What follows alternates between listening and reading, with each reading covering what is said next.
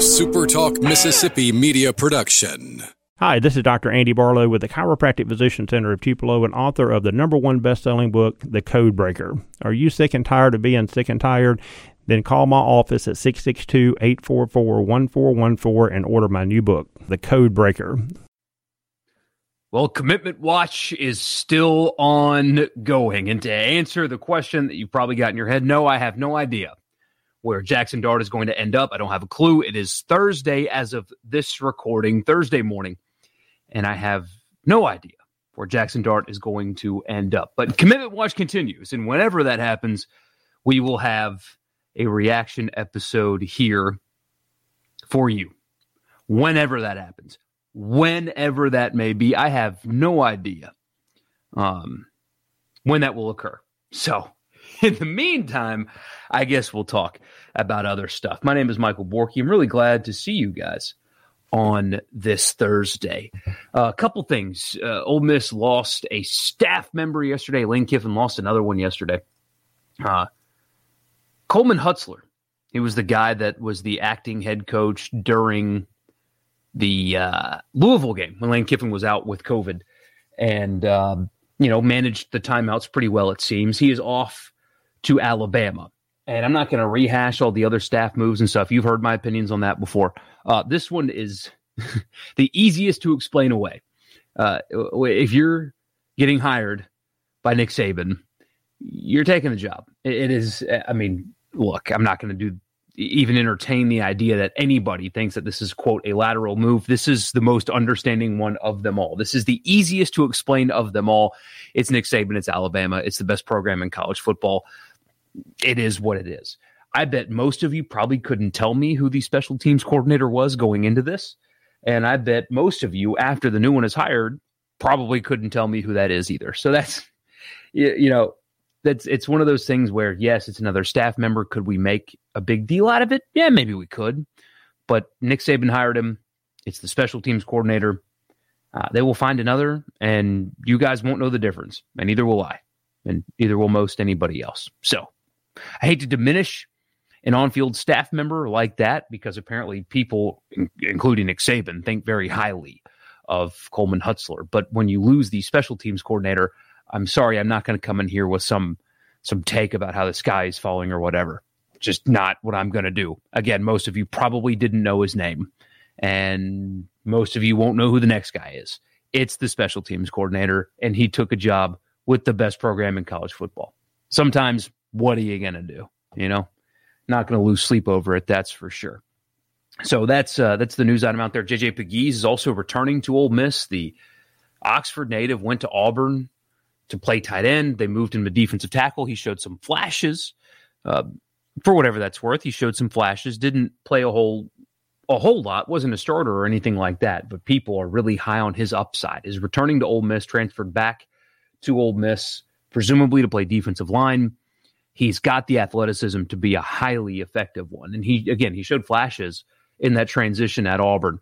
And uh, we'll see if that can become a thing.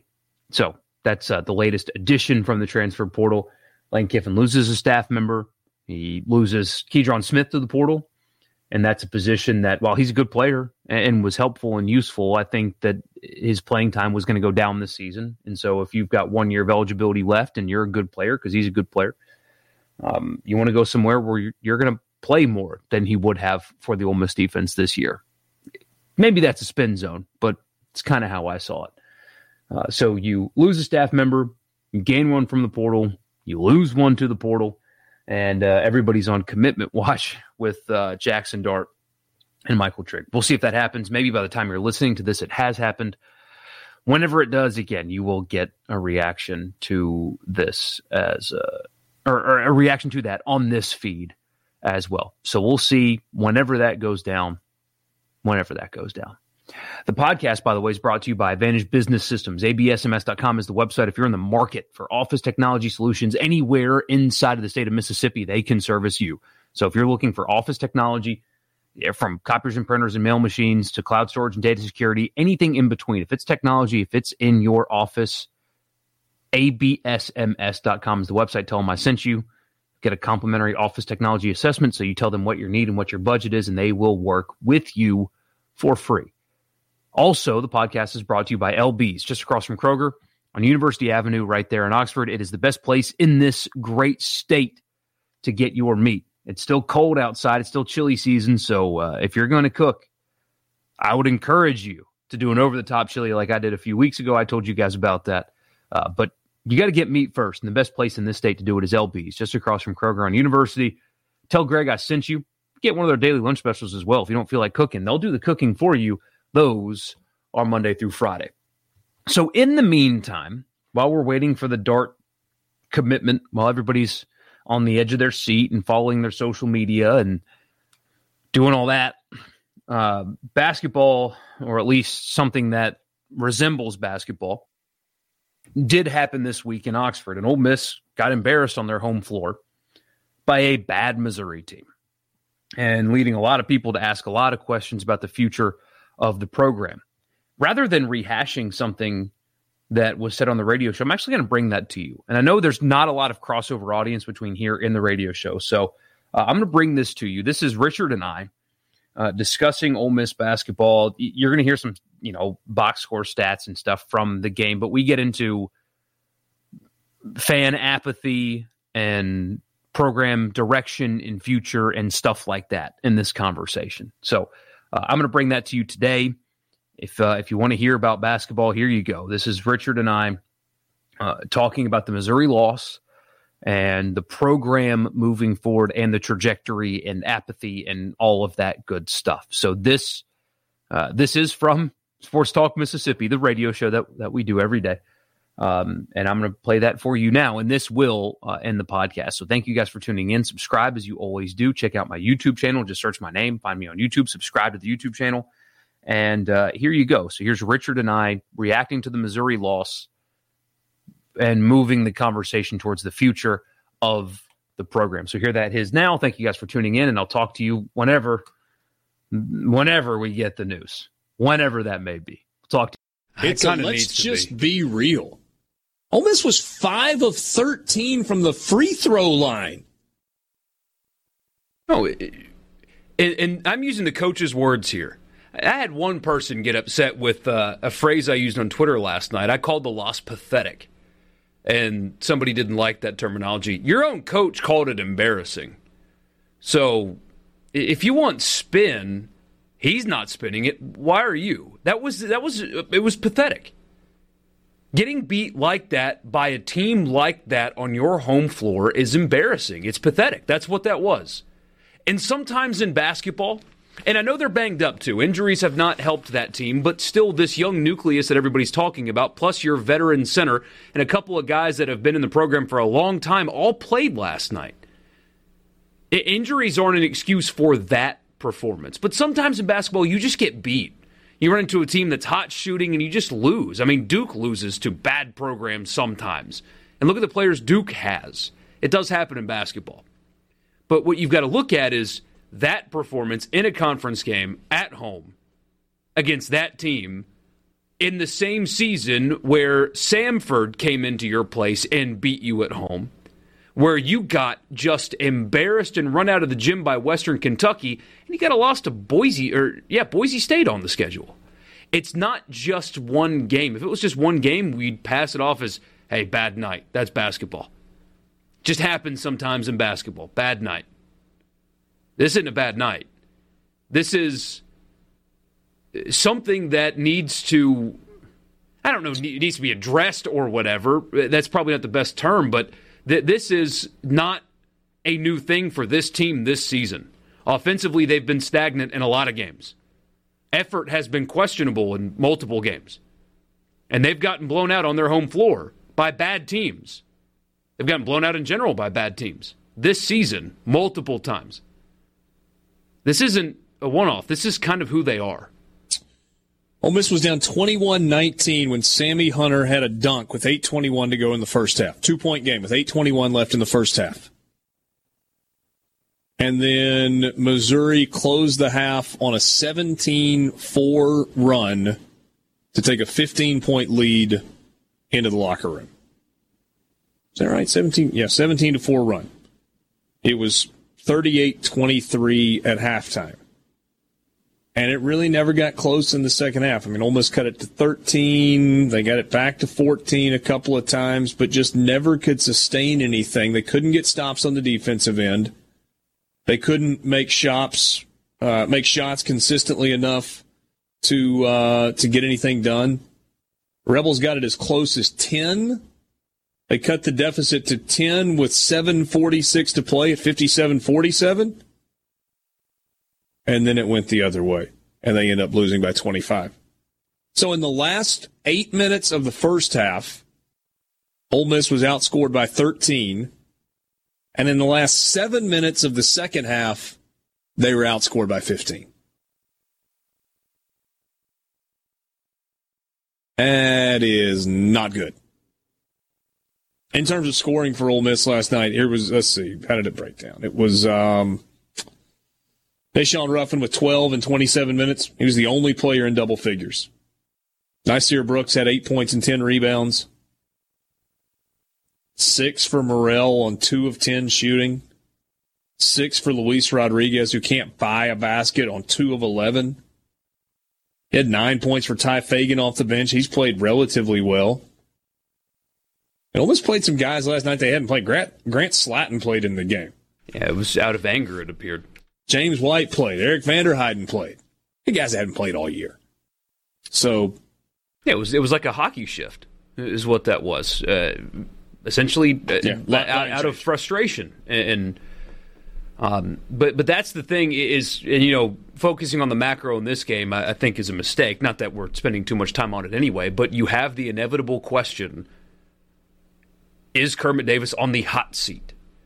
I mean, I, I've I can't tell you the number of people, Richard, people that I haven't heard from in years texted me, "Are we going to fire the coach?" Was a message I got from a guy I haven't talked to in years last night, and I my response was, "Well, no, not right now." I mean, you're all out a dozen losses in a row, and maybe things change.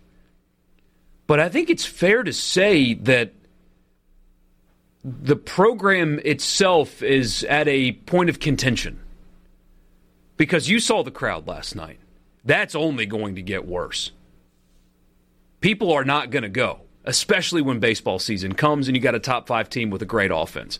All joking aside, or not joking about Mike Bianco and fans wanting him out and him interviewing for the LSU job, they just broke a record in season ticket sales. So, and they win like crazy. And they and you know when you see them play, they've got a chance to win every time, especially with the offense they have returning, and that's coming soon. So crowds are going to be dead. The team is going to continue to lose games. I think that's where the conversation needs to, to go here with this in this program is, is what do they do now? Because apathy is about to set in. And like we said yesterday, you cannot ignore empty seats. And there's about to be a lot of them, and there was a lot of them last night. And, and Borky, I would say this and this is not a slight at all because I know there are tons of passionate fans that do this. But message board communities and social media are not 100% reality. If you're going to those places and those places only to take the temperature of a fan base, it's going to look like a red hot fan base when things are going well, and it's going to look like the worst fan base ever when things are not going well. But this is a conversation that extends beyond message board communities and Twitter fire away people. There are people that are frustrated. There are people that are disappointed. I don't think though everybody is abandoning Ole Miss basketball. But I do think that there are serious questions that you have to ask, right? I mean, and, and this is kind of what you're talking about. Ole Miss has made in the last decade a more serious and significant investment into basketball than it has ever made at any point in the history of the program. With its practice facility and with the $95 million just crown jewel of a basketball arena right in the middle of practice. Uh, I'm sorry, in the middle of campus. Recruiting budget is bigger than it's ever been. Travel budgets are bigger than they've ever been. coach and assistant coach compensation is bigger than it's ever been. And some of that is it's bigger everywhere. I understand that. But Ole Miss has made a commitment to trying to level the playing field in basketball. And so when you start looking at return on investment, that that's why difficult questions have to be asked. If you've got a coach that's not winning and you've clearly shown institutionally that you don't give a crap about a program, then whatever. Missouri baseball. Sure. Why would you ever fire a Missouri baseball coach, regardless of the record? Just. And so you know, they're not really terrible something? either. Yeah. They just don't care. Yeah. They just don't. They might say they care. There might be a small pocket of people that care. They don't actually. But when you make a significant commitment to a program, you're saying institutionally you care. And frankly, the SEC decided as a league that it cared about basketball and it cared about basketball big. And so you got to figure out a way to right the ship. And we talked about it yesterday. The opportunity for Kermit Davis to turn this thing around is probably going to be dependent on who he can bring in in terms of transfers to reshape next year's roster and win next year and win at a get you to the tournament level next year. That's just kind of as plain as you can be. It's going to turn around, that's going to be the way that it has to ask questions. But Kermit Davis deserves another year. He needs to take a page out of State's book with transfers. He had so much success so quickly at Ole Miss, might have made expectations higher faster. Yeah, there's something to that. But part of the reason he had the success that he had out of the gate was because he inherited a team that had Terence Davis and Breein Tyree and Devontae Shuler on it. Now he got a bunch out of those guys. And and look, if you're going back down the road of Ole Miss never should have gotten rid of Andy Kennedy, shouldn't have made a change there, that is 100% revisionist history. No doubt. And I'm a huge Andy Kennedy fan. Friend. Like like him, have worked with him, have been friends with him for a really long time. Occasionally still text with him. But it was time for a change. Andy Kennedy lost that team. He lost that locker room. He admitted it. He knew it. Andy's in a great place. They're winning a bunch of games at UAB. He may have a tournament team there. It's a place that he played college basketball. I, that that had to happen. But he had some talent on that roster. Kermit Davis did a great job with that roster in year one. And then it was a roster that was minus Terence Davis the next year. And then it was minus Breein Tyree after that. And now it's minus Devontae Shuler as well. There are three really good, talented pieces on this team. And I'm not, I mean, four, but, but I'm thinking in terms of the ability to be good long term. Right? I mean, Nysier Brooks is a one year deal. He was at Cincinnati and then he was at Miami and now he's at Ole Miss. He's out after this year. It's like 39 years old. But Brakefield and Murrell, and then the freshman, um, Ruffin, Daeshun Ruffin. It's a good nucleus. You got to build around that though, and, immediately, and, and immediately with impact transfer players, and that's at least what the portal gives you. Uh, it's kind of a, a double edged sword, right? Uh, because an optimist would say and I, I agree with the texture. I, I, don't think a change now is beneficial, truthfully. I don't think it'll happen. I could be wrong. I mean, Keith Carter surprised us before. Matt Luke was on the recruiting trail when he got canned. I mean, uh, Keith, Keith, Carter speaks softly and carries a big stick, as uh, they used to say in politics. He, he has shown that. Um, I have the unrealistic expectations thing. I actually don't think that's fair. Fans aren't bothered in checking out because the team's not a tournament team this year. They're bothered in checking out because they're losing teams they should not be losing to, and the product, quite frankly, is not entertaining. It's not just that they're losing games, it's hard to watch. Their, their losses, uh, when, one, you're not competitive against Missouri, and offensively, it's brutal. So they're not winning, and they're not entertaining, and they're not close. That's more of the issue. If they were a team that was, you know, kind of bubbly and competitive and a little fun, you know, ran a, an offense that was fast and they got out and ran a lot, and that would be different. But that's not what, what this team is. They, they struggle to score. You can argue that an injury, especially, has hampered that, but still, they can't score. Um, effort appears to be inconsistent. I, I, don't like when people say. Well, and, and when you, uh, and I'm not excusing the effort thing, but when you lose a guy like Joiner and a guy like Robert Allen, it hurts. They're, that are probably, and I'm not even talking about production, I'm talking about like leadership.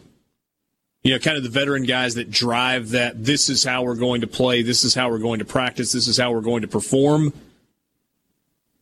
That's that's hard to replace. It hurts, no doubt. I, I, but the expectations, I think, are fair around here. I think they're fair. People don't expect a tournament team every year. That that would be completely and totally unrealistic. And the the league has elevated, and you do have, say, Kentucky in your conference. Kermit Davis could be the best recruiter in the history of basketball. Same for Ben Howland, and they will not get the players Kentucky can get.